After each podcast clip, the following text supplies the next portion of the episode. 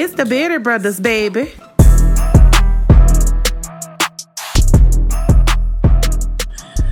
Wow, what's going on? What's going on? We back, Bearded Brothers Podcast. It's your boy Cole, episode number 83. We back for another week of, of, of, of interesting talk and topics. Uh, what's up, Ryan? How you feeling? Wow, what's going on, Cole? Man, it's again, it's a, another blessing to be back another week uh, to discuss what's going on in our ever-changing world. Yes, sir. Yes, sir. Today we have a special guest with us, um, Jerry Wiley, former captain of the Birmingham Police Department. Uh, he's here today to discuss the current issues what's going on and have that dialogue between police officers and the black community and just inner cities in, in general. How you doing today, Jerry? I'm doing really well. Uh, I appreciate you, you guys having me on and, and giving us uh, an opportunity to have some dialogue and, and, see if we can't work some stuff out. Uh, good. Shout out Alan for making this episode possible. Good dude, good brother, friend of the show. So yeah, man. So Jerry, tell us a little bit about yourself growing up. Tell us about you know what I'm saying your, how you became captain of the police department and, and, and how you got interested in, in law enforcement. Yeah, I can start that a little bit. I I was uh, I was born in Ohio. Uh, we, we, we grew up in Ohio till about 12, 12 years old. My mother uh, moved to New Orleans, and uh, that's kind of where I grew up. Went to high school there. I went to the uh, uh, West Jeff High School, on the West Bank. Spent a lot of time in there. Became a Saints fan. I love New Orleans. I go back to New Orleans every chance I get. In fact, me and my wife go there every five years on our anniversary. we were just there last March, right before, literally the week before the the COVID stuff hit. We, we were we were down there celebrating our 25th anniversary. Uh, so I grew up down there. I started at the sheriff's office there in New Orleans, at the uh, Orleans Parish Sheriff's Office when Charles C. Foti Jr. was the sheriff. It's probably y'all probably don't even know that name. He's probably gone now. Uh, that was in 1980. Oh yeah, I wasn't uh, born start, yet. Yeah, that's what I thought. So I started there in 1980 my wife, we, we got married down there, and uh, she was from Birmingham, Alabama. Her her dad was in the military, and he was stationed down there in Algiers. Uh, they eventually, when he retired, moved back to Alabama. My wife always wanted to go back to Alabama, so we figured out a way. And I told her if I get hired with the police department here, we came back. So turns out I did. Uh, Birmingham uh, hired me in 1986, and and I've been here in Birmingham ever since. Uh, so, 86, I retired in uh, 2016. So, it was right at 30 years, is, is what I was here uh, with Birmingham, and the six years at the sheriff's office. So, I got 36 years of law enforcement in me. It's a lot of, it's a lot of time, a lot of work. Yeah, a lot of work. Uh, you you asked me how I got involved in it. Uh, you know, in the beginning, it was a job. You know, that's I kind of you know, I was 19 years old there the sheriff's office in New Orleans, and it was a good job. But but at some point, it became part of a calling to me. Uh, more specifically, when I got up here to Birmingham, uh, out like everybody else. I'll give you a little background about my career here in Birmingham. Uh, after the academy, everybody goes to patrol. Most police departments are the same way. Everybody goes to the academy, then you go become a patrol officer for a while. Some people go to different specialized things. You know, a lot of people become SWAT officers. Some people go do detective stuff. Other people do evidence technician. I went to the narcotics unit. I worked in narcotics units uh, for 14 years of my career. Uh, so just need to be uh, uh upfront with that because if we start talking, I'm going to get you into some of the thinking I've had, and, and a lot of that was developed in the narcotics unit, but most of it was was was developed after narcotics when I started getting promoted and moving up through the ranks and stuff like that. So I had 14 years in the narcotics unit, got promoted to, to sergeant. I was at that time I was assigned to the DEA task force. I worked for them for about seven years, and uh, pretty much did all that until I got promoted to lieutenant. When I got promoted to lieutenant, uh, I went here in Birmingham was our West Precinct, and uh, I used to tell people all the time I was on the evening shift. Uh, different departments call them different things. Our evening shift was uh, 3 p.m. to 11 p.m. at night, and uh, we was in the most uh, crime-ridden precinct in the in, in, the city. So I used to tell people I was the commander of the most dangerous shift in the most dangerous precinct in the most dangerous city in the state of Alabama. So Uh, change that a little bit because I now say because because I because I understand how offensive that sounds to a lot of people. So we go busiest now. So that's what I used to go to. We had a it was pretty much inner city. Uh, a lot of uh, underprivileged people, a lot of underserved people in our community, uh, dealing with a lot of struggles and everything. And I think during all that time as a precinct lieutenant, uh, I think I kind of developed my my thinking on, on how police should be done. I knew we were doing it wrong. Uh, but at, even as a precinct lieutenant, you don't have a whole lot of control over that. You kind of just do what you do and you try to keep your guys doing what they're supposed to be doing. Uh, became a captain 2009, I believe it was. Uh, worked in the administrative bureau for a year. Uh, really didn't like that. Uh, it was just I didn't feel like I was doing anything for, you know, fighting crime, helping the community, stuff like that. I asked the chief of police to send me back to the West Precinct, who had it open as a the commander, and he sent me out there as the commander of the precinct, and and, and I worked there uh, for another three or four years, and uh, really developed my my uh, my thinking on how to how to interact with the community, how police officers interact with the community, and uh, we did that for about four years. Got crime down, and then the chief sent me back, and I was a second in command over the entire patrol bureau of the uh, Birmingham Police Department until I retired in 2016. So that's real quick. That that's how we got up there. Yeah, man, that's a that's a lot of police work and a lot of experience, a lot of a lot of you know what I'm saying, just a lot of stuff, man. Especially from starting way back then in the '80s, and it, seems, sounds like said, you was in the the um, narcotics division around the time the crack ever started and stuff like that. Correct? Yeah, we we were in the middle of the crack wars. You're exactly right, and uh, uh, talked about it with kind of uh, some of my friends in New York City who's got me involved in, in some of this work and, and, and things like that, and and and in hindsight, we know what happened. In hindsight, we, we understand some of the, the, the, the challenges we put on people. But, but, but going back and just being perfectly honest with you, there was a lot of murder going on. There was a lot of violence going on. And, and, and, and, and you know, we thought we were doing the best thing and, and attacking it the way we did.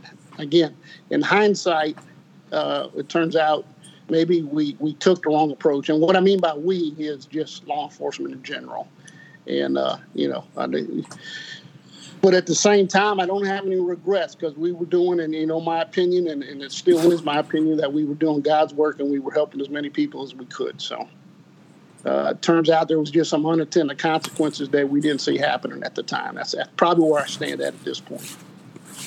You know, it makes sense. Like I said, I mean, at the time, like, how would you know? You know what I'm saying? And then with the with the government, pretty much I think had they hand in it and how they and how they pretty much approached it from the the, the, the sneaky behind the scene aspect of it. They they, they used kind of the, the police and the and the the, the, the already racial kind of tension to to fuel the police uh, departments to basically do their job for them. I think you're exactly right, and I think that's what we're learning. Uh, I need your if y'all ever get the time to look up the John Ehrlichman comments and everything, and in fact, I pass that off to Alan uh, one day last week. John Ehrlichman was, uh, I think he was the chief of staff for Nixon, and uh, after he got charged, and I think after he went to jail for uh, uh, the Watergate stuff, I think there was an interview later, and he talked about the war on uh, crime and the war on drugs that the, actually the Nixon administration started in the late 60s. Uh, I think that's really interesting for everybody to go look at, where he actually admitted that the Nixon White House, specifically said the Nixon White House, had two enemies back then. And that's what he called them, two enemies. And it was the blacks. He didn't say the Black Panthers. He didn't say, you know, bad elements in the black community. He said the blacks were our enemies and the anti-war hippies were our enemies. And then what they did was, and he admits it, that they had a uh, purposeful campaign to uh, uh, disparage those two groups with the drug war. Uh, and I guess with the black community, they did it with heroin with the uh, anti-war hippie movement. They did it, you know, with the psychedelic drugs and the marijuana at the time and everything like that. And, and, and made a concerted effort through media, and, and, and, and everything they did to disparage us to com- community. So we're talking in the late 60s, early 70s. And that continued on for the what, next 50 years. So if, if you got your government doing everything it can to disparage your community, how, how I mean, that's what I told Alan in a tweet. Are we not surprised about what's going on right now? Because it's been a perf- purposeful operation to place in the minds of the general public that the black community, and then to a lesser extent, to be quite frankly, the hippie movement was enemy of the U.S. government, and that's what happened. And I didn't make it up. It's not my opinion. Again, John Ehrlich interview. Everybody can go look at it. That's crazy. I actually, prior to us getting the actual recorded call, I, I was speaking with Cole. You're kind of low, right? Yeah, I was gonna say sorry. low. Um, sorry, I'm sorry. You guys hear me now? We good? Little, little low. Can you? Uh,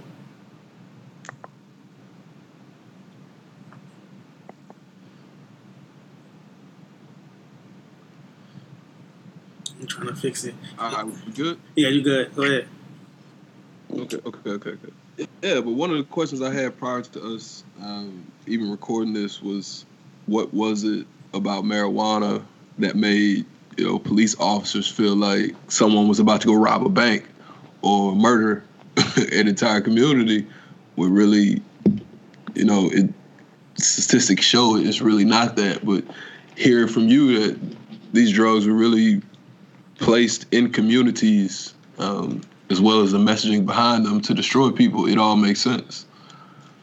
Yeah, I, I don't know if it was placed there. I, I wouldn't go so far as to say the government placed it there. Uh, there's probably a whole lot, uh, a whole lot of people, a whole lot smarter than me that could probably uh, speak on that stuff.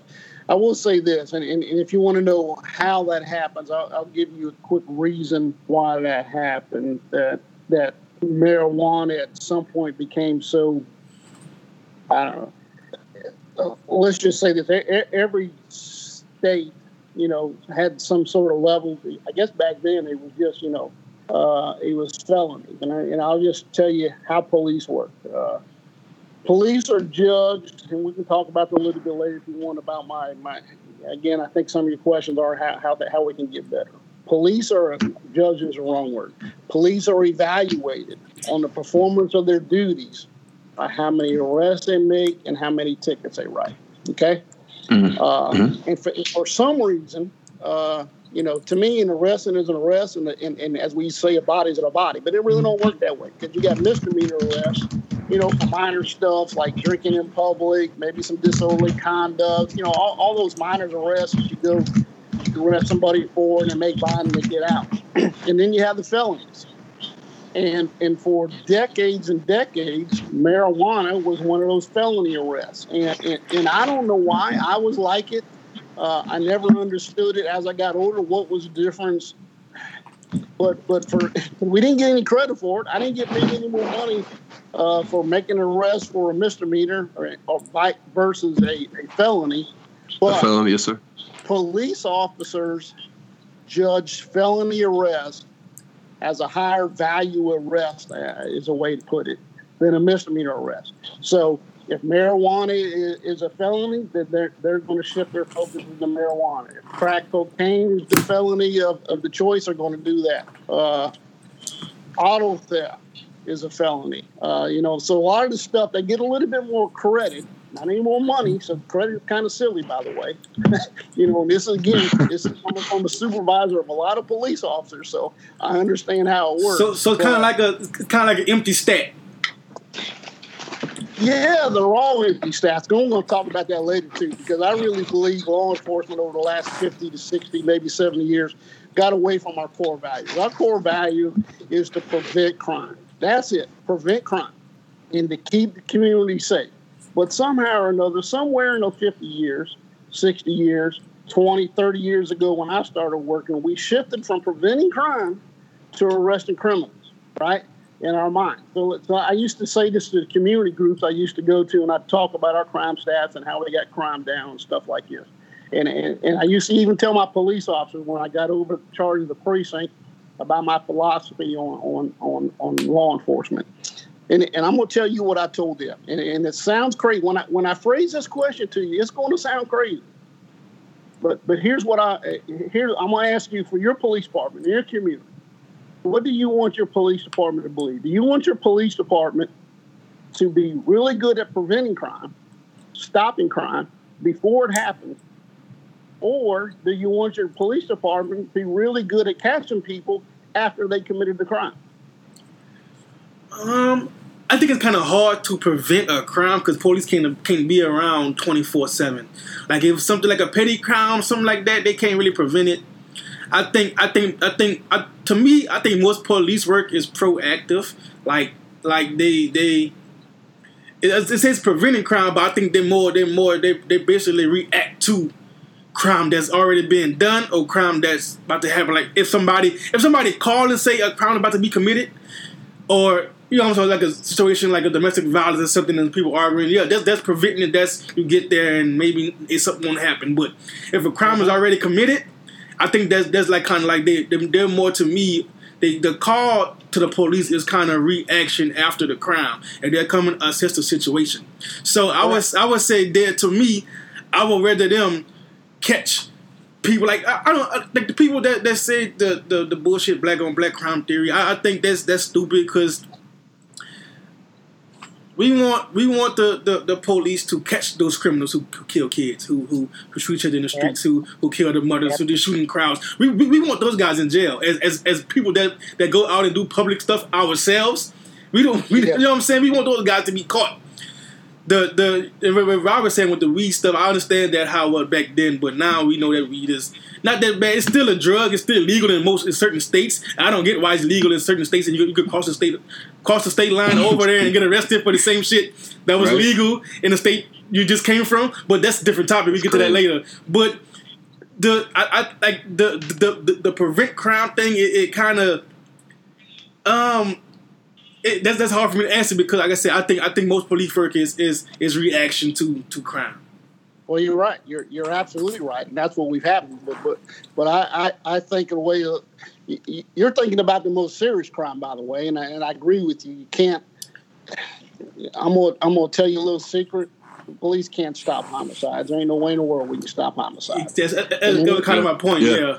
Yeah. And, and any police chief, police officer says that they had anything to do with homicides going down, they're they're just they're just being disingenuous. I used to say this all the time when we we had our weekly crime meetings uh, with the chief and everything, and I said, you know, that's fine if you want to take credit for homicides going down, but you better take the blame when homicides go up also.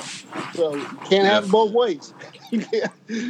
but uh, but so yes, on the serious crimes, you know, and most of that's reactionary. I, I, you know, I'm just talking about that there's some situations uh, where I think uh, officer presence uh, will prevent a lot of crime, uh, and not just I mean just literally doing what we were supposed to do, driving around, being visible, being part of the community, and, and stuff like that. That that's to me what I think is, is our primary goal.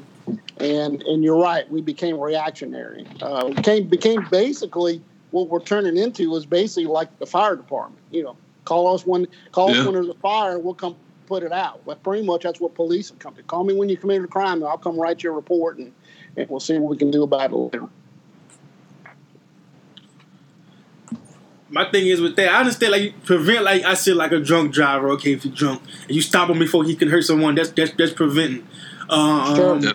You know what I'm saying? Stuff like that, like you see reckless driving or even speeding. I understand that. If I'm going too fast, I can lose control. Anybody, if, if you're going too fast, you know what I'm saying? Stuff like that is is is, is preventing. Because if you if you stop me and get a ticket, yeah. that you, uh, uh, if you stop me and you give me a ticket, I'm gonna throw down afterwards. So that's that's you know what I'm saying, preventing something from happening. Or, you know what I'm saying? So that I understand, like like stuff like that. You know what I'm saying? Mm-hmm. Um. So like I said, that's like me speeding is me. I can't get mad. I, mean, I, can, I can get mad, but at the same time, I was I was the one speeding. You know what I'm saying? But it, it, it, it and another thing too, it just comes to where speeding can turn into a deadly situation for the the you know what I'm saying the, our group of people and even certain people like even if we like I said we get nervous so if we if we fidgety it to a certain point or we look nervous, it's because we watch the news. We see these videos. It's and not not not necessarily mean that I got something with me or um, guilty of something. It just means that I know how these things can go from zero to one hundred in a matter of, of a certain word I say, a certain Second. look. You know what I'm saying? So that's that's my thing. I, I understand. I was speeding, sir. Let me get my ticket. Let me roll out. You know what I'm saying? I, I, I, I know, like I said, a lot of people don't want to challenge the cops. I feel like you know your rights. That's fine, but most cops don't want to hear that. I, I, I know my rights bullshit. Cause dude, they, they, they, their egos are saying you testing me. I, my thing, I, I just want to make it home. So I'm gonna put my hands on the steering wheel.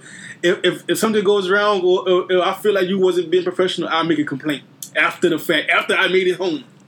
You know, so with ha- what, what's your experience with, with simple traffic stops, and and how can how can we prevent th- these things from happening? Have we seen on the news? Well, uh, for the most part, uh, you're saying all the right things. I used to tell my officers too when when they got them in these in these situations is uh, quit taking everything so personal. Just like what you just said, uh, eh, that they you, the officers feel like you're challenging them everything. You know what? It's not personal. You, you're nervous. So you you just admitted that you were nervous, not because you're carrying anything, not because you're trying to hide anything, not because you just robbed the bank 15 minutes ago. You're nervous because of what you've seen in the past. And let me give you another thing you're nervous about. You know how much that ticket's going to cost you? It's Yeah. going to cost you seven hundred dollars. You know, Yeah, depending on- yeah. So You know, it's going to cost you points on your thing. That's why you used to tell guys. I said, I said, guys, they're not nervous because because because because they're trying to hide something. They're nervous because you're about to cost them four or five hundred dollars. and, and most and most people in our communities can't afford a a, a couple hundred dollar ticket. Exactly. So it, it, it to be perfectly honest with you, uh, how how how a citizen reacts should have nothing to do with how a police officer reacts in, in, in that situation. It's not your job. Just to be perfectly honest, it's not your job as a citizen to give me any kind of respect or honor or or anything like that, other than to handle yourself like to me like with any other person you do in the public. That's all. I don't deserve any more respect. I, I, so so these guys who get get their egos involved, it's just I used to get so frustrated with them. It's all pointless stuff. Uh, we, there's a whole bunch of stuff. You know, the Sandra Bland case is exactly what happened. If y'all familiar with the Sandra Bland case and Very much in so. That was a that was a POP. Uh, have you ever heard that term POP? No. I'm gonna tell you what POP stands for. POP stands for pissing off the police, and and and that's what happened to Sandra Bland. And we were in New York, and they played the Sandra Bland tape for us, and I I was up there, uh, you know, because Birmingham, we that, that's how I got involved with a lot of this work. Birmingham was one of six cities that the national initiative. Uh, uh, it actually was a, an initiative started by the National Network for Safe Communities. And anyway, we were up there doing our training prior to the rollout of this operation. And in the six, all six cities are representatives from the six city police department. It was uh, Birmingham, uh, Fort Worth, Texas. I'm trying to remember all the cities now. Uh, Gary, Indiana. That's three. Pittsburgh was four. Stockton, California. It's five. Oh, and Minneapolis, Minnesota was six. So we were all there. They showed it, and, and we literally got it. I, I I got frustrated with the Texas police officer because they went through that thing. I was furious about how he treated her because all he had to do, you're right, all he had to do was write her a ticket and send her on her way. But he got pissed off because she wouldn't take out the cigarette or, or put out the cigarette. Then, number one, he ain't got no business telling her to put it out to begin with. He's in her car. So all that, you know, went wrong. And all he had to do was step back, walk back to his car, let her get pissed off, let her get frustrated, write her a ticket, and send her on her way home. And Sandra Bland will be alive today. and, and that, that, that, that's my thing too. I, I feel like I, I, I, I never, I, am not a cop. I've never been to cop training. I feel like shouldn't, shouldn't, shouldn't they be training for situations where the is they, where, where the, the person is not being the aggressor, but they're talking like back. Like you should be able to withstand talking. If, if, if I'm not hitting Where's- you or being or being human- violent towards you, We are. I mean, taught- police officers are they're still human at the same time. Like they should understand that we have human emotions. Like if I just get pulled over, I'm gonna be upset. Yep. No, I, and and we are taught that. We are actually taught that in the academy. The academy instructors talk to us like that because you have to get used to it. So so you don't take it personal, and it's no big deal. Okay, you can call me pig, you can call me whatever name you want to call me.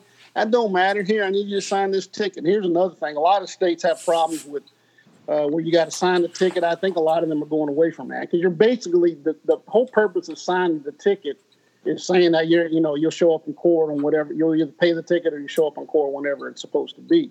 A lot of people don't want to sign the ticket. And they think not signing the ticket or, or signing the ticket admits guilt. It doesn't admit guilt. But uh, a lot of place, a lot of officers we get. That's where a lot of these confrontations would happen you know, sign the ticket. No, I'm not signing the ticket. And then and then you just get in this pissing match with each other. And and when really, okay, you don't want to sign the ticket, you can put refuse down there and hand them this ticket and go on the way. And again, like like y'all are saying, they're, they're making all this stuff personal. And and there's no need for it to be personal. Just just do your job. People can be happy with the way you do your job, or can be not happy with the way you do your job, and they can call and complain on you, like you said later but there's no sense in the police officer making it any worse uh, than the situation should be. I mean, there's not many jobs that you can just choose how you want to react at. So I, I don't know. That's this. That's just crazy to me how it could, like the Sandra Bland situation, how it could literally go from her sitting in her vehicle to the images that you know we, we see on the internet. Uh, yeah, no, a signal yeah. over a signal.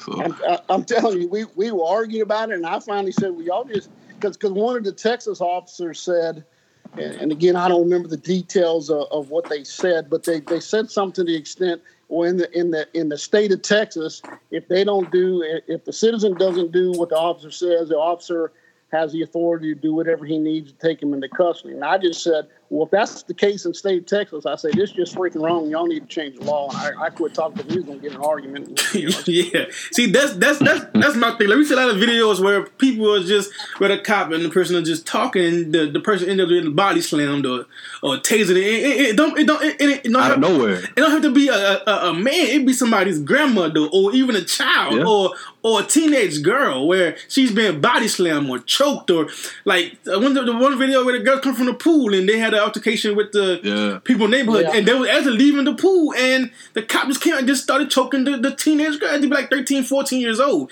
And so like that, you, you know she's not armed. She's not posing any physical threat or harm. Just make sure they get home to where they need to go, or whatever, or, or talk to whoever you talk to. No, no, need to put your hands on, no need to body slam, no need to choke her. You know, it, shit like that that just pisses me off because she's you can look at that the girl and all them kids, no adults out there, and tell that they're not a threat. So why does it have to always go to violence in them situations? Yeah, well, I agree with you, and it pissed me off too. I know exactly what. That was in Texas. About. Yeah, yeah, yeah. It was just, it was just. No, Texas. She was 14 years old and she had a bikini on. What yes. What are you doing? Like, what, what, what are you doing? Like, it, it, and, and shit like that. And the, the, the and the, the main thing about it is not not just the the the situations already piss us off enough, but it's the disciplinary stuff that never comes. They never get either get disciplined. We don't hear about it, or either it's just a slap on the wrist, couple uh, week off and leave. And I ain't talking about the the, the killings because that gave me a whole another rant. Like just the, the shit like that, like a kid or putting a, a four year old in handcuffs and, and, and, hitting a little girl or pushing somebody grandmother to the ground, like shit like that. Like it just it, it, it fuels me more because I feel like they wouldn't do that to somebody white grandmother or somebody white daughter. Well, I would agree with you on on your discipline stuff. Uh, I, you had one, one of the questions you sent me was was about uh, unions, and, and I don't have a whole lot of, of uh, uh, experience with unions because we have the FOP up here, but it's not a real union. There, there's no collective bargaining here in Alabama, and it's a right to work state, so it's not like like NOPD has a union that negotiates a contract and stuff like that. We don't have that here in Alabama, so I don't have a low, whole lot of con- uh, or, or context with with the unions. But I will say this that I think you're exactly right. When when people complain on a police officer, uh, police departments and the cities that the police departments are uh, part of uh, don't do a good job of letting citizens know the results of those investigations. I think we could go a long way with a little bit of community trust when when we release uh, the results of those investigations. Now, you know, there there's liability laws and stuff like that about releasing his name. So maybe you don't have to release a name. You don't have to say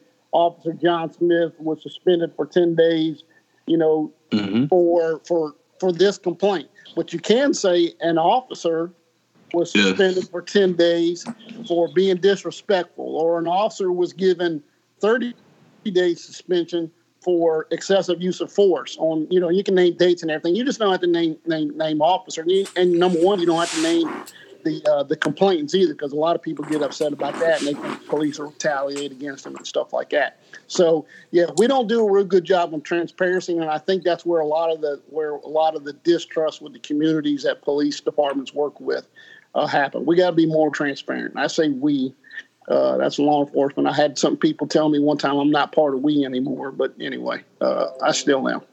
so. Yeah, and with the with the with the union stuff for me, I feel like um, it's it's it's, just too much with the with the with, with the unions now. And like I, said, I don't know the the, the the facts about what unions do and all that. It, it just feel like when when when stuff goes down, they're there to protect the the, the cops. Understandable because they're that's that's what the unions are there for to protect their workers. Understandable, but they, I feel like they have too much power over the law, the the the, the DAs, the the, the the judges. I just feel like they and, and, most of the police departments. I know a lot of them unions and police departments. They they kind of help get the their politicians in there and campaign for the the people they want in there that, that know that they will protect them and you know what I'm saying, stuff like that. But when when, when stuff is, is blatantly wrong, I feel like they should be like, all right, we gotta just let this one ride. You know what I'm saying? Like the shit, like with with the, mm-hmm. you know what I'm saying? Cause I mean, you could protect. I mean, some some stuff you could you could justify, but trying to justify every single one, like it, it, it the person, the the, the bleaching, the, the, the chokings, the the, the shootings in the in the back, and and the, the, you know what I'm saying? Yeah, fine. Yep. You know what I mean? exactly what. Yeah. Yeah. Here, here's here, here's my opinion on that. One of my best friends, I yeah, I was in the FOP, and, and one of my good friends in the department, he was actually president of the FOP. And, and during disciplinary hearings, when the officers came in to to explain their side of the story to the chief of police, uh, a lot of us captains sat in there also, and and you could bring in a representative. So they would bring in my friend as a, as a, as the head of the FOP, and we sit there and listen to stuff. And like you said, it was a lot of stuff. I was a little bit more hard ass than a lot of other people in my department because I there was a lot of guys I, I recommended they should be fired that to my chief to his credit or maybe to his discredit didn't fire him. And I and I remember coming out of one of those hearings specifically on on, on a chokehold case that, that you were just talking about. And we don't like we never the Birmingham Police Department does not allow chokehold. It's not in our policy. We don't train it, and it's it's a use of force uh, a deadly use of force. That's what we describe it now. And what that means, let me just say this. In a deadly use of force situation where an officer really believes his life is in danger, and those are, those are all finite of situations, we don't stop officer from doing anything. You, if you find a stick on the street that helps you keep you from getting killed, we'll let you use a stick on the street. So if you're about to die and the only way you can prevent yourself from dying is using a chokehold on somebody else, we'll do that. But that's the only reason. Well, this guy was up for, for the hearing for using a chokehold, and you can hear him on the videotape. He's got his hand around, I mean, his arm around the, the chokehold, and you can hear him whisper because you can hear it really well on those mics. Just go to sleep. Just relax. Just go to sleep. So again, that's Jesus all. Christ. He put the guy out, man. He put that's the guy crazy. out. Yeah, you gotta, you gotta go to jail, man. Yeah, yeah, he, that's video. crazy. Yeah, I saw a very video, and, and, and, just to give you some of the inside workings. After the officer explains his situation, they leave, and then the, the chief, the deputy chiefs, and a few of us captains, we talked about the whole thing. And I was just furious. I said, "You need to tr- fire this guy," uh, and just all kinds of stuff. Well, later when I talked to my friend who was defending him, and, and that's what he was doing was defending and me and him and got an argument about it. And I said, because as the FOP, and, and in my opinion on unions, now up north, unions are a little bit more powerful than they are down here in south. But it's your job to make sure he gets a fair hearing, that his rights are being uh, uh, looked after. He, you know, he has due process and all that. but you are not his defense attorney. And as I told him, I'm not going to say his name.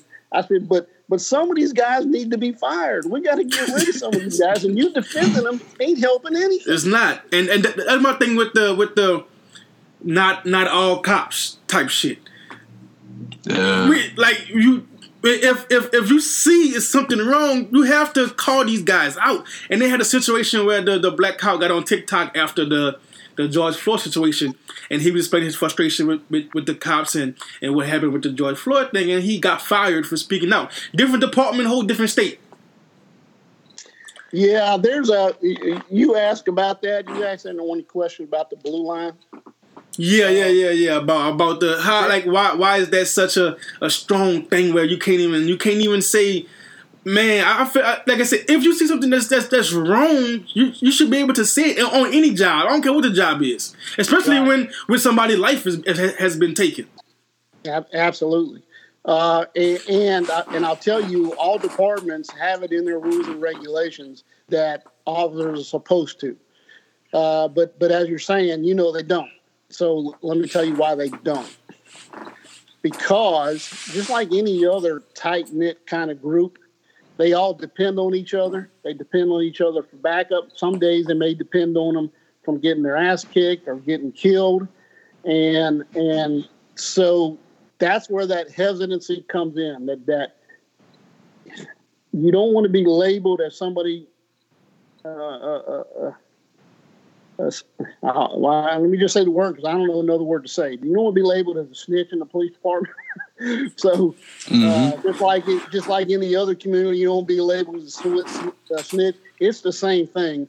Uh, but I think that's overblown because I know police officers, and I know. Uh, I, again, I, I married a police officer. Ninety percent of my friends are police officers. I know police really, really well, and I love police a lot of that's overblown. I, if if let's let's just say I'm the one that snitched on somebody that they said was snitch on them, you're going to get flack at work, and nobody nobody's going to want to work with you. They'll say snide stuff to you in the locker room. They'll make comments. Uh, they say they're not going to back you up, but that's just overblown. I, I'm just telling you. I know police, and I know a lot of people may not believe this, but but if I was in really really serious trouble, or if you were in really really serious trouble, I I don't care what people think of you or think of me, the police are going to come help you. Now they may curse me out and call me an asshole afterwards, but they're going to come help me. So, so that that line it, it is really a misnomer, and and I think it's it, you know maybe because you know I, I watched the movie Serpico and, and how his, his life got ruined over that, but but I think as it's getting uh, uh, we're, we're getting further and further away from that, it, it's becoming uh, are more likely that people will speak up. Now, is it enough? No, it's definitely not enough because uh, you can find out. You can sit here and watch these video cameras or, or body cameras and stuff like that. People see people doing stuff wrong, and there's three or four officers standing around, and nobody came to us about it. Us, I mean, when I mean us, I mean the uh, command staff. So it, it, needs to be worked on. Uh, it's still a real thing. Don't get me wrong. People are going to say I, I'm, I'm sitting here saying it's not true. No, it is true uh, but it may not as be as bad as it used to be. Uh, and then, then, then the other part of it is they think this, you know, there but for the grace of God go I. If I tell people about what him, then you know, I could have been in that situation myself. So, yeah, that, that's so what I say. I think, I think, I think it's the is the is the culture of it. Like, I, did feel like well, he shouldn't tell on him because maybe one day there might be there might be me or you yeah. that, that, that, did something that wasn't ethical, and now we're in the kind of same spot. But I feel like fuck it, if, if you did something bad and if it happened to him, everybody should be held accountable. That's how you change the culture. Everybody, if he's not held accountable, if you do it, you're not held accountable. You're gonna just gonna keep going. So if if you if if if you see him get in trouble for it, that might that might change your thinking next time you're in the same yep. situation or in a situation where nah, I ain't gonna go ahead, I ain't gonna do this, or I ain't gonna escalate this because I seen what's his name get his get his shit taken away, or get his privilege right. taken away, or or he got suspended, yep. or, or he got demoted. You feel what I'm saying? So mm-hmm. I, I, think I think it needs it needs to happen because that might that might help another another citizen down the line from what from something else that that doesn't have to escalate into what we have been seeing. No, no, bro. My little exactly sister, right. like my little sister, used to get a whooping for stuff, and I would know that I'm not gonna do that because she got a whooping. exactly. I yeah. want to get a whooping. Yeah. Well, that, that goes on something else you were just talking about with, with getting a ticket for speeding. You know, if you get a ticket for speeding, not only are you being educated about not speeding anymore, everybody who passes you on the street, They slow down. That cop is out there writing a ticket, "Oh man, we all need to slow down," right? Exactly. So the same thing with the with this. You know what uh, If if if, if it's a man, Jerry got Jerry did something. Man, Jerry got man thirty days no pay. You you got feeling the fee, so you, you might go there the next day and, and, and nah, I ain't finna be I ain't finna be no Jerry. There you go. There you go. That's exactly right. You see what I'm saying? So I think if, if at least held accountable for the stuff, man. Look, man, look, and not even just just acknowledge that. Hey, he was wrong to this today. He was wrong. Point him, Yep. point him out. He was wrong. He got this. We learn from it. Don't do it. And help him do it next. The punishment is going to be even worse than what he got. Yep, no, you're exactly right. I, it, going back to transparency, uh, it works the same way with police officers, as I was telling you to the community. Uh, the police officers know, though. They all know that Jerry got suspended 30 days for uh, uh, using his taser when he shouldn't have used his taser, or, or you know, he got 15 days because he was doing this and doing that. That all gets around. You know, uh, police are probably just as bad as any other occupation about rumors and stuff like that. They it, it's a rumor mill in the police department. I can tell you that. So, so, so yeah, all that all that would serve to prevent other officers doing the same thing if they made all that stuff public knowledge. So I agree with you completely. And I know we right now we're going through the with the um the current administration um where where, where we where they're talking about um police reform and stuff. I know um the current um attorney general he said he doesn't think there's racism and and um no prejudice and racism in in, in, in police within police departments. But you being a cop, especially in Alabama, have you you know what I'm saying seen or or witnessed or even even think there was racism or prejudice within the police department? Well, you know, when I when I came in '86, uh, they were just in the process of, of purging, would be the right word, purging all those guys from the '60s, uh, '60s and '70s. Uh, or the KKK. yeah, a lot, yeah, a lot of that. The hidden KKK. Yeah, exactly. Basically, Man. Don't let me. Hey. All right. Since you said that, don't let me forget to, to mention about the history of my police department before we get out of here. okay. But uh, so so so I wouldn't say I saw a lot of that then. The, the police department, probably now, my police department is probably similar to what NOPD is. Just going by. Speaking of that, are y'all in New Orleans or Baton Rouge? Where are y'all based out of? Right now I'm in Dallas. I know Rod just left New Orleans. Oh, right, okay. Rod? Okay. I, I Yeah, just- I- I- yeah, yeah. Okay. So anyway, so I, I just keep throwing that reference out of NOPD because you know some of y'all might you know, be, be familiar Yeah. with that. Well, we're, we're we're we're from there though. So okay, I got yeah. so anyway, so Birmingham is probably the, the police officers, you know, the, the racial mix up is probably, I don't know, 65 to 75% black, 30 to, you know, 35% uh, uh, white. Uh, it was probably about 50 50 when I started, maybe a little over, maybe 55 blacks. You know, again, they was in the process. So you, you don't see a whole lot of racism, overt racism from individuals. Let me just say that. Uh, but when I became a captain and when I was over my precinct and and observing a whole lot of stuff, uh, I, I told my chief that I was concerned that there might be elements of white supremacy in the police department. Uh, I didn't have any proof of it, uh, but I, I just had concerns about several officers, and I made him aware of. Let me just say that. Uh, I never saw any of that manifest itself in uh, maybe how people reacted to each other, police officers to each other. It, it's hard to, to even judge that stuff in, in, in a city like Birmingham and maybe a city like New Orleans where the residents are African American to begin with. So it's kind of hard to figure out if you if you're in a like my precinct was probably about 95% African American. So even if you're a white officer, 95% of the people you're going to come in contact are African American. So if you're arresting 95% of the people you arrest are black, and you know, that's your population, so it's hard to judge that stuff. I, I was more concerned appearances of people, uh, and, and so, and, I made my my thoughts known to the chief. I, I hope he investigated it. Uh, so, so let me just say that now. The attorney general is is, is freaking out of his mind. he thinks because because again he he's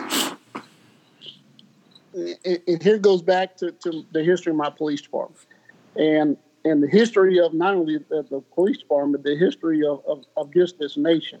There is systemic racism, and anybody who doesn't believe there's systemic racism is either purposely being disingenuous or is really, really naive because they don't know what was going on. Now, I'll put you put myself in that situation about 15 years ago. You wouldn't have been able to convince me that there was quote systemic racism.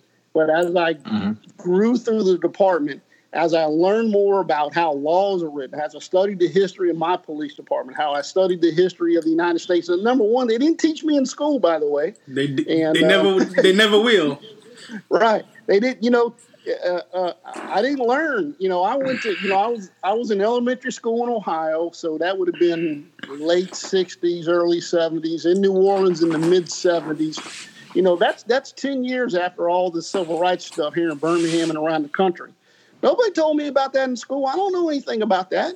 I get to Birmingham, Alabama, with probably the most racist police department in, in, in the history of the United States, and and nobody told me how racist my police department was in the 60s, which was just 20 years prior to me getting there, by the way. So it wasn't that long ago. A lot of people say this was all past history.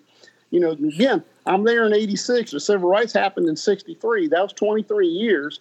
Those people who were, uh, you know, had the, the fire hoses pushed on them, had the dogs sick mm-hmm. on them, and had the beating sick on them. Those people were like 40 some years old when I was at my police department. Uh, and, and, and, and toward the end of my career, I went out of my way to try and teach, teach, teach my, uh, get my city, my police department, to teach every Birmingham Police Department about the history of the, of the Birmingham Police Department and the civil rights stuff. Uh, we had a couple of those classes right before I left. Uh, but but see, you have to know that. I, I, I should have known that. Let me let me just. I, I told my chief when we started these things. I said, as a young white police officer in a predominantly black city in a predominantly black police department, I should have been taught by my predominantly black police department the history of, of, of, race in the city and the police department that I was working for because I probably would have had a better understanding when the people I went on the calls were standoffish to me. I don't know why they're standoffish to me. I didn't live here. But uh, had I known that history, I might have been a better police officer back then. So, uh, but but the systemic, I, I get all. We went around a big circle the systemic racism isn't just with the police department. The whole system. It, it's been, it's been it, all the law. It's, it, it, man, it's, it's, yeah, it starts from the top. it's so deep. Yeah. It's so it's so deep. It's, it, it's mind blowing. Well, well, like you said with with Nixon. Yeah. I mean, that's the, that's the damn president. But but but, it's, but it's not it's, it's not even with the law, y'all. It, it, it's with redlining in communities, people being able to get loans. Uh, yeah. Uh, Everything. You know, yep. And, and, and, it's just the whole system was put out to make it more difficult for people of color to succeed in this society. And it's, it's, it's evident. It, it's like it's like how how do you think the the inner cities were formed? Just black people just say, "Oh, we all just go get together." Like, yeah, like, like, you know what I'm saying? Like, we ain't just all oh, say we all go go to the same spot and just start, start causing chaos. No, we were we were forced in like just hit the red line inward. You know what I'm saying? They, they wouldn't sell houses to us in other places. They wouldn't let us rent other places. They wouldn't only certain areas we only could go to and, and, and you know what I'm saying and live. You're exactly right. And and schools and exactly. teachers for those schools. Uh, you know, here in Birmingham, when, when, again when I started studying the history of it, and I, and I imagine a lot of other cities in the South are the same way, but but, but the county, uh, Birmingham is in Jefferson County. Uh, and of course, Birmingham is not only the largest, obviously it's the largest city in the, in the county, but it's, you know, it's the largest city in the state. But Jefferson County has like 37 different municipalities beside the city of Birmingham. Because what happened in the 60s, I'll be real blunt, what happened in the 60s was when, when uh, uh, Brown versus education, you know, and Wallace getting in the front of the courthouse saying, you know, segregation now, segregation uh, uh, mm-hmm. forever, and, and, and, and integration of the schools and all that. Here's what I used to tell people. I still tell people. So the people who look like me didn't want their kids to go to school with the kids of people who look like you. So what did we do? Yep. We all loaded up. I say we, I just mean white people in general, not me. But we all loaded up and we started. Here's what they said. Okay, you got to say they, they got to go to integrating and Burn School. I, I'm just going to leave and we're going to go start our own city 15 miles away from here and we're going to have our own mm-hmm. school. And what we got is 36 municipalities in, in, in Jefferson Hoover. That have all their have their own little schools, have their own little department, have their own courthouses, they own everything. Bro, you yeah. no, it's ridiculous. You got Hoover, Spain Park. You got because I mean, I you know, I, yep. I, went to the University of Alabama. I, I, went on college visits to Samford, you know, uh, yep. Troy, all these places. It's it's ridiculous. You got Prattville. I mean, it's ridiculous how the how the you know is suburbs inside of the yep. suburbs. Yep, you're, you're exactly right, and that's all because of integration of schools. There's there's no way around it. They'll deny it, but you know, I'm I'm just you know I just say the facts, man. I'm I'm a I'm a damn Yankee, right? You know, y'all know what the damn Yankee was. And there was Yankees and the damn Yankees. The damn Yankees are guys that came down didn't leave. So yeah. so, so uh, my side won the war, y'all. That's I, I keep trying to tell everybody that down here. That's true. That's true. Confederacy lost. They they still act like they act like they won, so they celebrating the loss. So I don't, I don't understand. Yeah. Act like they came from a three-one lead. That's right. Uh, yeah, and that thing. I mean, like I said, with the the, the, the current the current administration, that's they, they they just so abnormal. It's just it's just it, you know what I'm saying. It's, you can't base off of what, what they do because they do they're doing and saying what they want, even if it's, it's, it's known lies. So it's just like you know what I'm saying. I just let it go out in one or the other because it's like we got to do something about it. But voting is is, is fuck. All we can do is, is vote, vote and hope that they don't rig it again. So right voting is the key. And, uh, you know, I, I was, uh, let's go with full disclosure now, I was a Republican my whole life uh, until uh, to this maniac that we elected. This, as I say on Twitter all the time, you'll see my post. I call him a morally bankrupt moron. Is what he is.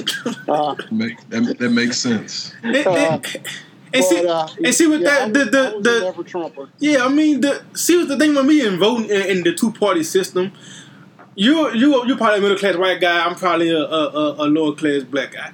You're gonna vote your entrance interest regardless of your views on black people. So if if if the other than Trump, the other the Republican Party before that I mean, they wasn't as as demeaning as they are now. Seems like. I mean, I don't trust no no politician on any side. But with with with that, it's like okay, you're Republican, you you'll vote for fucking Bush or whatever. That's not. I, I won't think this is a bad guy. You vote for Bush. You feel what I'm saying? But yeah, no, the, right. with the Trump but situation, Trump? yeah, yeah, nah, fuck it, bro. you know, I, I agree with you. This, this I, I, get upset with this party that used to be my party, and uh, uh, and again, the friend I was talking about, he he's a state legislator. He said I've been brainwashed by the people in New York. Uh, I just laugh. You know what? And, and you're right. Uh, I, I grew up lower class. We grew up really poor on the West Bank, uh, and you know, and and through the grace of God and some probably some luck and maybe, like you said, maybe some white privilege that I wasn't aware of. But if I think think back on it, uh, I'm not really sure why I got hired at the sheriff's office to begin with. lucky I'll just say I'm lucky. Other people will say it was right privilege. Uh, maybe it's both. But uh, it, at least I thought the Republican Party was was what I, you know, their policies might have been against us. Uh, but it, but at least I thought they were doing things for the right reasons. You know that they were uh, uh, looking out for the best interest. You know, maybe not paying a lot of taxes. You know, and all that that that, that those, those policy stuff. But at least they were good people. Well, I think what we found out in the last four years is, you know what? I think we were all sold a bill of goods, and maybe they really weren't good people after all. I, I uh, think I, I, no, I think they from from before Trump got elected, they all knew who he was. They all spoke ill on him. I just think once he actually won, the power they don't want to lose that that that that that power, regardless of who's in the seat. The morals of it is, is the morals of the, the Republicans that we see now with the House and the Senate. It's just it just all went downhill. It's just like, but they, they don't realize is one after Trump leave or he gets puts out, their their, their reputation is, is is going to shits. You're absolutely right. It's just it, it frankly yep. it's embarrassing. I don't know what else to tell you. It's just embarrassing. Uh, so I don't know what I am anymore. I guess I'm an independent. I probably I'm probably more democratic than I than I thought. Uh, so we don't need to get into politics, but, yeah. but but I'm probably leaning more toward democratic than I probably ever. Maybe I always was. Uh, I, I, grew up again. My first election, go back to 1980. My first election was for Ronald Reagan, and and mm-hmm. I felt so. I, as I told some people, I felt so proud when I could go in there and vote against Jimmy Carter. Uh, Jimmy Carter's a great man, but uh, again, that was before y'all were born. This country was in a lot of trouble back then. Yeah. But, uh, so y'all can see how old I am. So we we've delved into politics. Uh, I would I, will say that when he came through, we were right in the middle of the national initiative uh, where we were trying to build trust between the police department and the compute, uh, communities. And we were really concerned that the Trump administration was going to uh, cut the program. We were, it was a four-year program, and we were about two years into it. Uh, to their credit, they kept it going. They didn't really want to, but the money was already allocated. So, in government, once the money's allocated, yeah. really ain't nothing to do about yeah. it. So they let us finish it. Uh, but uh, Jeff Sessions and them, who who was my uh, state senator, uh, yep. really disappointed me with a lot of their stuff. I, I, police departments have to be accountable. Uh, they have to be accountable by, by, the community. We are the community. I had a friend call me a couple weeks ago talking about retirement stuff, and he said he remembers something that I told told him, which, and, and, and really all the police officers of my shift is we only pol- the police can only police the way a community wants them to police, and and and if they want us to be law and order and everybody goes to jail and everybody gets a ticket, if that's what the community wants, that's what the police will do. If the community wants a, a, a more responsive police department, uh, is more interested in helping people instead of arresting people, then that's what the police department should be. It's not up to the police to decide how we want to police the community. Uh, I think everybody needs to remember that, and I think we're losing we're losing sight of that. That's a great point. Okay, what's your um? I know there's been a lot of talk about um defunding and reform, and, and, in my opinion on the the reform thing, um, I think it's it's kind of I think I think most police work aside from the, the, the court system and the justice system and the laws, that that has to be rebuilt from the ground up. You got to dismantle all that to me. But I think I think most police work is on, like I said, ego and it's all like I, I, I, I'm about you like, but like say like if like if if the same cop can have an interaction with two different black people and have two different outcomes. The same kind of interaction, or two white people and a black person, a white person could, could do the same thing, and it'd be two different outcomes to the situation. I think that's it's all based on how the cop wants to react that day. I think all police work is the reform the and, and, and the, the retraining thing. I think is all comes up to the cop at the end of the day. No matter how how much he was trained or how much you know what I'm saying it, it, it was. I think it, it, depends on that cop that day in, in that situation.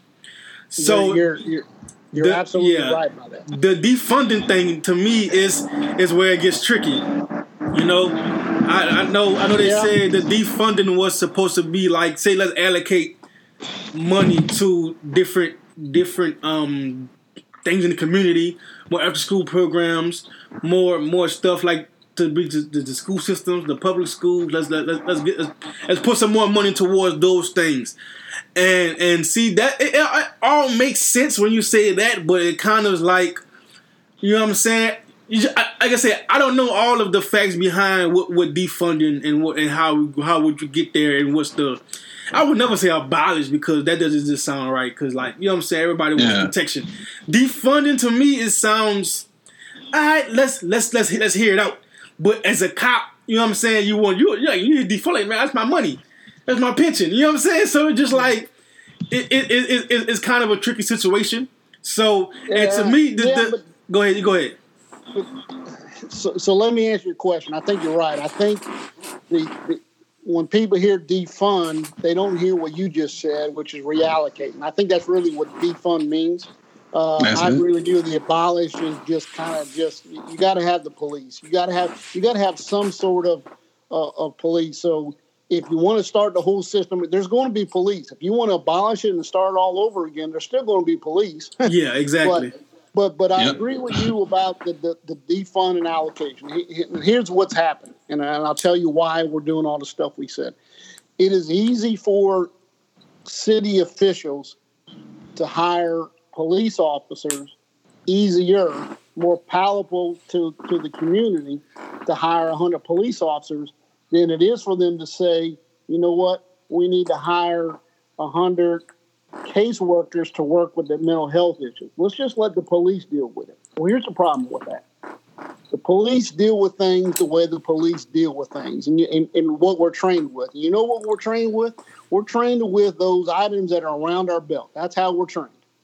Uh, we're not trained at all or very well to, deal, to, to handle people in the mental health crisis. And, and, I, and I'm going to tell you a story if you guys want to hear this. I'll give you again, this goes back to all the, the situations where the the system has let people down, and, and predominantly people of color, uh, and, and and and people who are are, are on the on the lower end of the financial situations. Uh, I I don't believe. I, I, I was always against police officers being in schools. Uh, I fought it tooth and nail as best I could. I was just Captain Wiley. I the chief, so. Uh, but I, I just disagree with that because what I said was going to happen did happen. The the administrators of the school abdicated their responsibility for discipline and put it on the police, and that's why you got 14 year olds in handcuffs and stuff like that, and and, and Mason, you know, when when when I was in school, and maybe when you guys were in school, when me and Johnny got in an argument with each other, we got in a fight. And when we got in a fight, we got suspended. We didn't go to jail, right? Now we call the police Getting their- and- and- and. And, and they're putting these young kids in the system at an early Yeah, age that they can't get out of, and they feel like they're It- doing it- something wrong, and it, and it, it's- it, it's, it's sad. and they ain't doing nothing but being boys. Okay, uh, so so I was against that. I'm against what a lot of the stuff. The, the problem is society has put all the ills of society on the backs of police. We got to handle handle the mental health crisis. We got uh, you got a homeless population. Send the police down there to run them out of there. Uh, just, just all the things. So that's where I think defunding should be be uh, a, a topic of conversation. I agree. That's why we have all these police officers. We have all these police officers because society is, is wanting the police to deal with it. Okay, well, just take the money away. Let- Let's not hire these 100 police officers this year. Let's hire 100 uh, mental health crisis people. And then, and then, and then the police still may have to go out with them, by the way, uh, because some people are just crazy, you know, and, and they're violent crazy. but but, most but they don't deserve to die in won't. situ- They you know deserve to die. situations. You know what I'm saying? Right. Yeah. Yeah, no, no, you're exactly right. They don't deserve to die. Uh, uh, and so, and then so the hom- homeless population. I, I don't need to deal with the homeless population. I've got nothing to do with that. So, you know, those services, that money that you could take from the police department to do that would be better served with, with, with people who are more trained to be able to do that. Now, here's the problem with the defund when you say that. A lot of people don't understand this either. Uh, like 80%, maybe 90% of a police budget is really tied up in personnel. Uh, so there, there's not a whole lot. They don't buy a whole lot of equipment. They do. I guess the majority of the equipment that's bought is probably police cars and the maintenance of police cars and stuff like that. Uh, the, the majority of police departments' budgets are Salary, In- in- salaries, basically. yeah, salaries and benefits and stuff like that. So that's the only way to cut budgets is, is to cut officers, and, and that's what people get upset about. And they're not going to do an election year. I don't, I don't care. Yeah, yeah, yeah. They're not do that. They're no. not going to do an election year. yeah, because right, right, right now, yeah, they, they wouldn't pass that, especially right now, because like I said, they need them votes. So, Right. you know what I'm saying? And and, and, and, and, and, that's my thing with it is, is when, when, when, when, when they see crime goes up in the city, they automatically think, let's hire more cops. Like, like, like I was saying before, I, I think the, the cops the, the, the, the cops are basically reacting to crime. So hiring more cops will not bring crime down. You know what I'm saying? That's that's that's my thing. Jobs, bringing more jobs will bring down crime. Better better education, more more stuff for the kids. Uh, uh, uh, uh help help these parents, these single mothers, these single fathers. That will bring the crime down, not more cops. And I, I, I don't I I don't understand how that's it's hard to understand that better opportunities and better situations, better housing. You know what I'm saying? More higher paying jobs that would stop a lot of the crime because most time people, some, some- most crime is based around money or something that you know what I'm saying. I don't have. Yeah. no, so no, that no, would that you're would bring exactly right. crime down way more than more police officers. So, so let me give you a story about how the bring, bring the system is falling that, the, or the lack of services in our system follows that the police the police feet. Uh, I had a situation when I was a lieutenant. Two of my officers got called to a house. Lady called, said her her her adult son was out of control. Uh, I know now. I didn't know then, but I know now. You know, he he he was having mental health issues and he quit taking his medication. So my officers get to the scene. The mother comes to the door. The uh, uh, her son pushes her out of the way, attacks one of my officers uh, with a uh, homemade knife. I don't know if he'd been in prison. It was one of those uh, toothbrushes, and you put a razor blade in. And anyway, he he, he jumped on the officer. The off- him and the officers fell over the porch. The other officer that was there with him shot the guy and killed him. So I get to the scene, you know, just like that, you know, everybody's out there and everything like that. And I get to the scene and, and, and we're doing our crime scene investigation. And the mother came up to me uh, as a lieutenant. I think she figured out I was in charge. Anyway, she came up to me. And you know what she told me? She told me, thank you for killing him. Because she couldn't do anything with him Jesus Christ. hold on. and, Jesus Christ. and, and, and, and, and, and, and I'm, I'm gonna get it out. Go ahead, man. And she thanked us for killing him because she couldn't deal with me.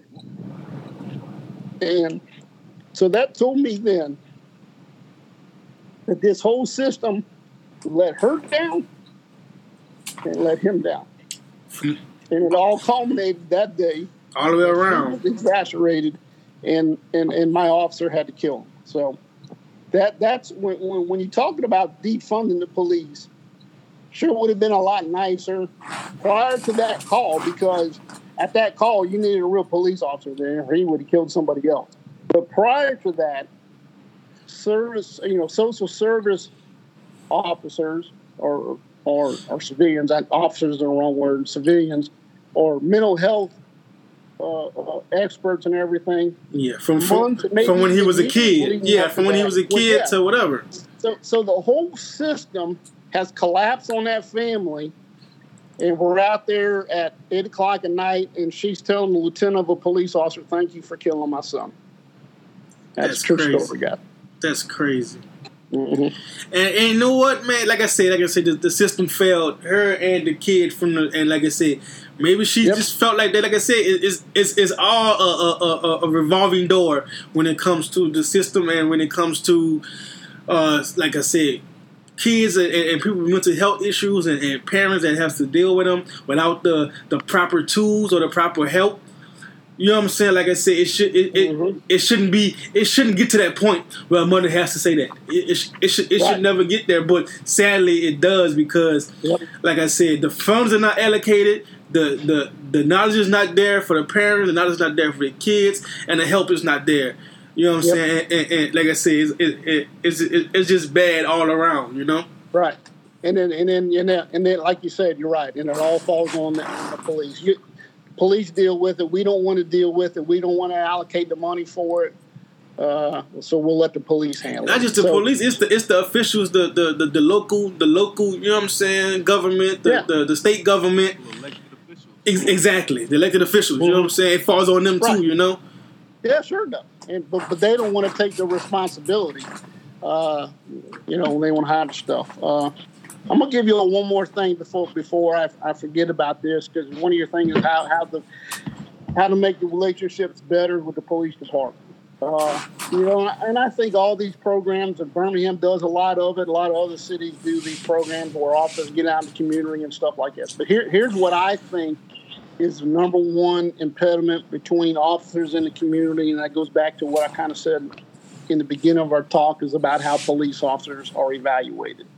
As long as police officers are evaluated about how many tickets and how many arrests they make, there's always going to be an adversarial relationship between the police and the community. It, it just is. That's exactly what Paul was gonna Uh, get to, the the, the, the fucking quotas. Yeah. uh, and, and nobody will never admit a quota. My department forever never admitted a quota. But my sergeant told me you better get this many arrests or this many tickets. Uh, they had to do something. You had to what one what they used to call. You know, other departments may call it different. And, and, and I'll say this, you know, a lot of people are going to hear this. A lot of police officers and police departments are going to hear us and say, well, we don't do that. Okay, well, that's fine. You can say that. I know better. But anyway, Yeah. uh, uh, so, and, and, and let me hear. Let, let me say why. We'll, we'll we'll talk about this again. Uh, it- it- what this adversarial relationship does. So let's just say this. Let's let's say I got 20 police officers working today in my precinct. I got 20. Uh, now you got to remember, in the city of Birmingham, there's four precincts. So I got 20, and the other precincts has got 20 also. So there's 80 of police officers working, right? and their job is, is is to go out there, as one guy told me, get low hanging fruit, and I about blew up when I did that. But here's what happened. So, so I'm evaluating them on uh, uh, how many tickets they write, and how many people they arrest. I'm not evaluating them on how much crime they prevented or whatever. So, so what do they do? So they go out and stop the, uh, and, and I told my precinct this, and I got up and told them we're not going to do this anymore because it's wrong. But here's what we do: we, we, stop somebody for an expired uh, tag, right? Turns out it's a single mother. She's got two kids in the car, and what she's doing is she's taking her kids to her mother's house because she's got a job at, at uh, you know, at, at, that she got to be at 11 o'clock at night. So my officer pulls it over for her expired tag. Well, why does she have an expired tag? Well, she got an expired tag because she can't afford to get the tag. That's why she got an expired tag. So, so what my guy does, my police officer, doing what what he thinks he's supposed to be doing and what what everybody else thinks they're supposed to be doing because I got to have a tag too, right? But Yeah. he writes her a ticket for her expired tag, sends her on the way. Well, here's the deal: she she ends up being late at work and everything. Hopefully, she doesn't get fired because it took 20 minutes because he ran through the computer. The computers were down that day. You know, the, all this stuff is real life stuff, guys. So anyway, so we write her a ticket. And, and really, all she has to do to not pay the ticket is to go get the tag. But guess what? She can't go get the tag, or she'd have the tag already. Oh, and I forgot the other part too. He wrote a ticket for not having insurance because you can't have insurance if you don't have a tag, right? So we write her two tickets, send her on her way. Well, you know, one everybody gets a ticket. There's a court date on your ticket, right? Yeah. So the court date is generally about a month away. Sometimes it's two months away, whatever it is. She don't have the money because she's barely making enough money working her minimum wage job and you know taking care of her kids and providing for them, putting gas in a, in, a, in that car she has, and to you know get her around. So what does she do? She doesn't go to court, right? Because she doesn't go to court because she can't pay the fine, right? So she doesn't go to court. So the court laughs. And, and what happens when you don't go to court, guys? He come get, Get a warrant. Yeah. you get a warrant, right? You get a warrant outstanding for you. But you know what? We don't tell you you don't have, you got a warrant outstanding for you because it's a minor thing. So what happens is she's still driving around, and now my guy three months later he's driving around, and lo and behold, there's that you know she he stops the car again, and guess what? She don't have a tag, right? I mean the tag still expired, so he pulls her over for the expired tag. runs her name through the computer, and lo and behold, she's got two arrest warrants out for her for those two tickets that she didn't pay. Right? So he hauls her off to jail. And then what happens now is she's got to come up with money. She's got to start calling mama. She got to start calling her friends to get herself bailed out of jail because if she don't get out of jail, she's lose her job. She's gonna lose her job, exactly. right? She's gonna lose her job, and she's afraid she's gonna lose her kids. And and and then so what that does is is created a, a, a downward spiral for her and, and her family and and so and, and I'm going to be real, uh, not uh, uh, uh, not politically correct, and I'll just say this. So what we've done is made a criminal out of her, and her only crime was she was poor. That's crazy. that, that's, and, that's usually how it goes. and that's exactly how it goes. Yes, you're exactly right. So if you want to know why if my officers want to know why people are nervous when you pull them over, that's the scenario right there. And that's a real world scenario. And anybody who tells you it's not is being disingenuous or they're lying. So, so anyway, so we got to quit that. I used so so when I figured that out, and it took me years to figure that out.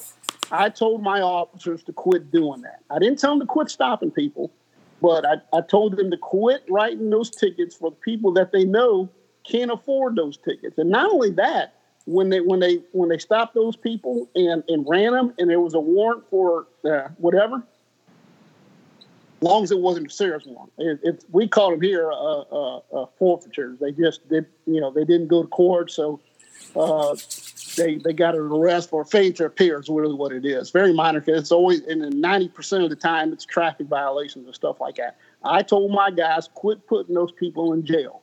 I don't want you to take them to jail.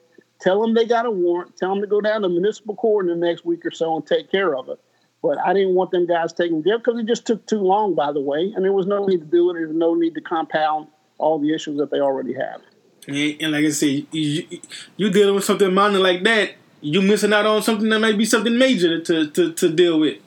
Yeah, and that was my point. That's exactly what I was telling them. I didn't want them wasting – three hours in jail for for something so minor when I needed them out there on the street, like you said, trying to prevent other stuff. So you're exactly right. So, uh, uh, so that's Jerry Wiley's way of policing. I don't think that's everybody's way of policing, but that's how I did it. Uh, and that's how I wanted my officer to do it. I still think, I still talk to them. I still think they do some of that. Uh, but unfortunately, uh, Jerry Wiley's not the head of the police of all over the nation. And, here's a I, I forgot I wanted to, you you was mentioned about uh, the, the, discrepancies between police departments in one jurisdiction and even police officers in the same jurisdiction. You got to you got to remember this, and I don't think a lot of people understand this. You know, there's like eighteen thousand police departments in this country. Eighteen thousand with eighteen different eighteen thousand different rules and regulations, the way to do things. Yes, there there there are some some nationwide standards, but not only is it, and I'll tell you what is crazy. My precinct was different than the other precincts because I ran my shift. I mean, my precinct a different way than another captain ran theirs. So even within the same police department, you'll get a different policing strategy.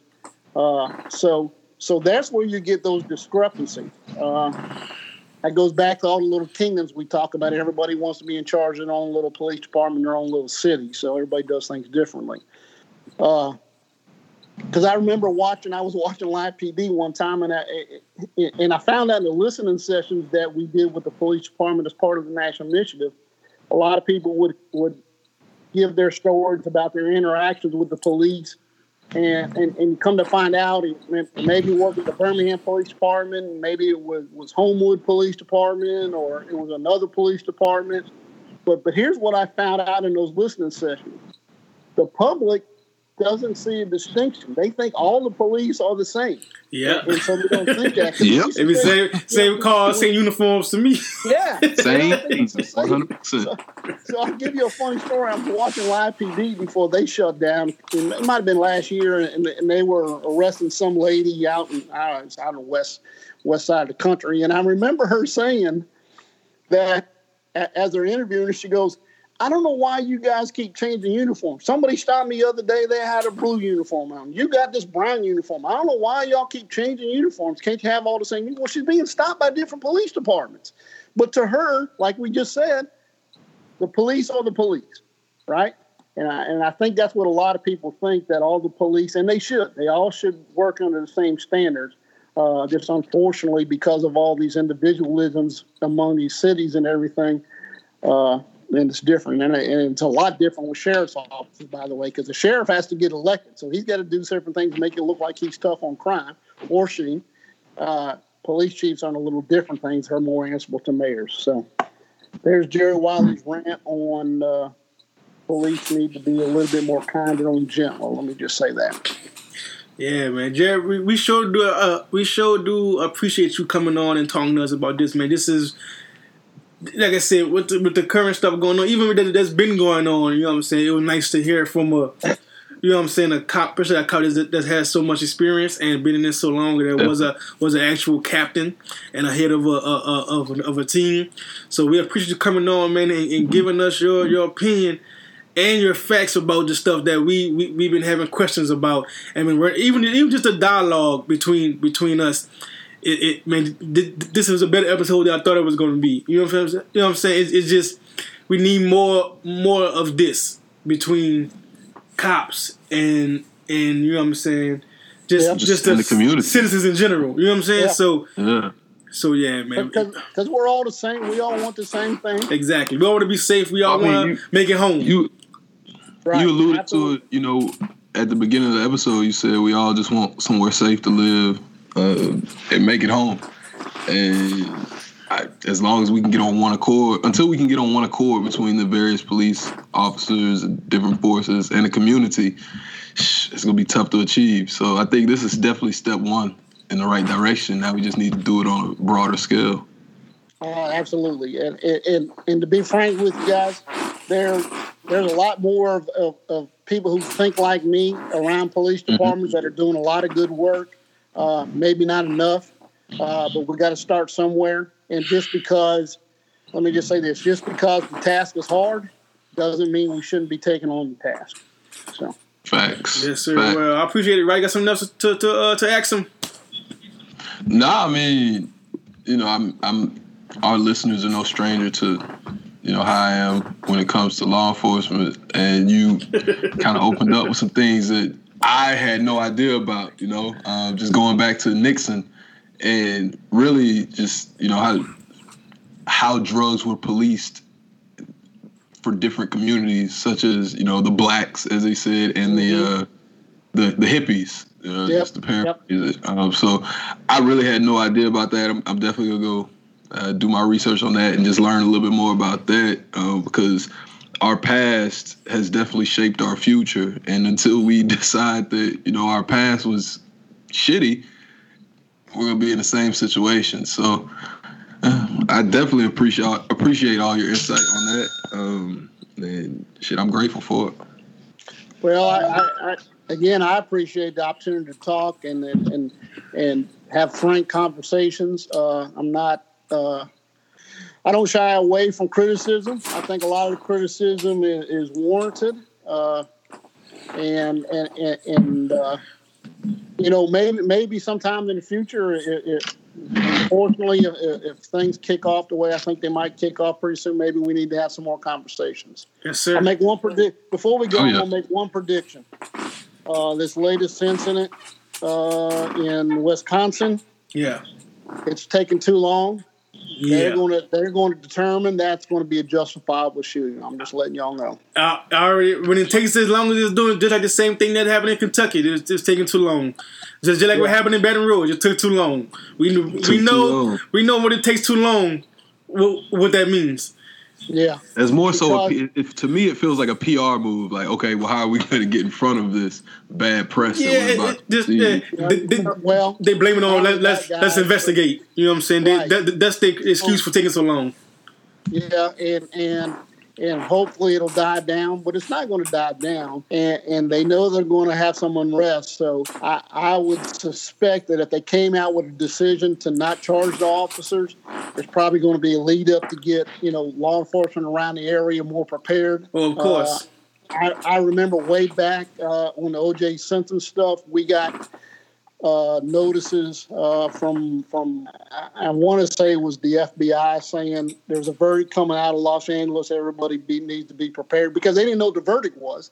Uh, Yep. Turns out, turns out they let OJ go, but uh, you know they they were we nationwide. Uh, police departments were prepared for some civil unrest in case OJ Simpson was found guilty. So, so that happens a lot. My guess is uh, they'll do the same thing, and I hate it. I've watched that 14 minute video. The the the the it, just like all these cases, we didn't get into all this, but all these cases where where there's the these uh, bad shootings, lack of a better phrase, all precipitated itself because of poor police tactics. Uh, y'all mentioned the Baton Rouge thing. That was really, really bad tactics there in Baton Rouge. Uh, this guy who just most recently, uh, that was bad tactics. Uh, if you want to say he got in the car and there was a knife in the car, so therefore I had to shoot him, we shouldn't have let him get to the car to begin with. and, and that was that was my thing too. It, the thing is, I'm gonna. I, I, forgot the question. but I, I can ask it now. Before we got more time, fuck, we keep it going. the the thing with the with the de-escalation, I think that's that needs to be implement. Imp, that needs to be focused on more. The de-escalation part of the arrival, especially when it's domestic violence or when it's a call about a fight or when it's a call. Because when when when it's a call like that, tempers are already on edge, regardless of the Yep. situation the the, the, the the person you're coming to see is already he's they're already on edge from whatever situation that's, that's that's going on now. So the de-escalation part needs to be, and like I said, if you have a guy, you know that, and, and you have a detain him at least for that. If I, I, look, look, man, if I'm if I'm on edge, I, I, detain me from doing something that that will result in either me getting hurt more or bringing more charges to myself or me getting shot and killed. Detain me before before you. You know what I'm saying? Yeah. I'd rather that than, than, than, than getting shot or getting killed or, or whatever. Take me to jail for whatever. Time- if, if later on the charges get dropped, it, it, it is what it is. Other than, you know what I'm saying? Just that, like I said, they, they had the they had the for that situation they had the option to take him down or taser him or whatever before it even got that far. Like you said, it was just bad. You know what I'm saying? Yeah. Police and bad tactics. bad tactics. And, uh, You look at a lot of these things, and, and they all lead back to bad tactics. But uh, again, guys, I know you're running out of time. I, I appreciate you giving me a voice. I'm uh, uh, hopefully uh, I, I've- I've shed a little bit of light. And, and then again, when you hear from your uh, your listeners and everything, if you've got some follow up questions for me, fire them out to me. You know how to get a hold of me now, and uh, and, and and I'm willing to help out any way I can. Thank you. We out. We out.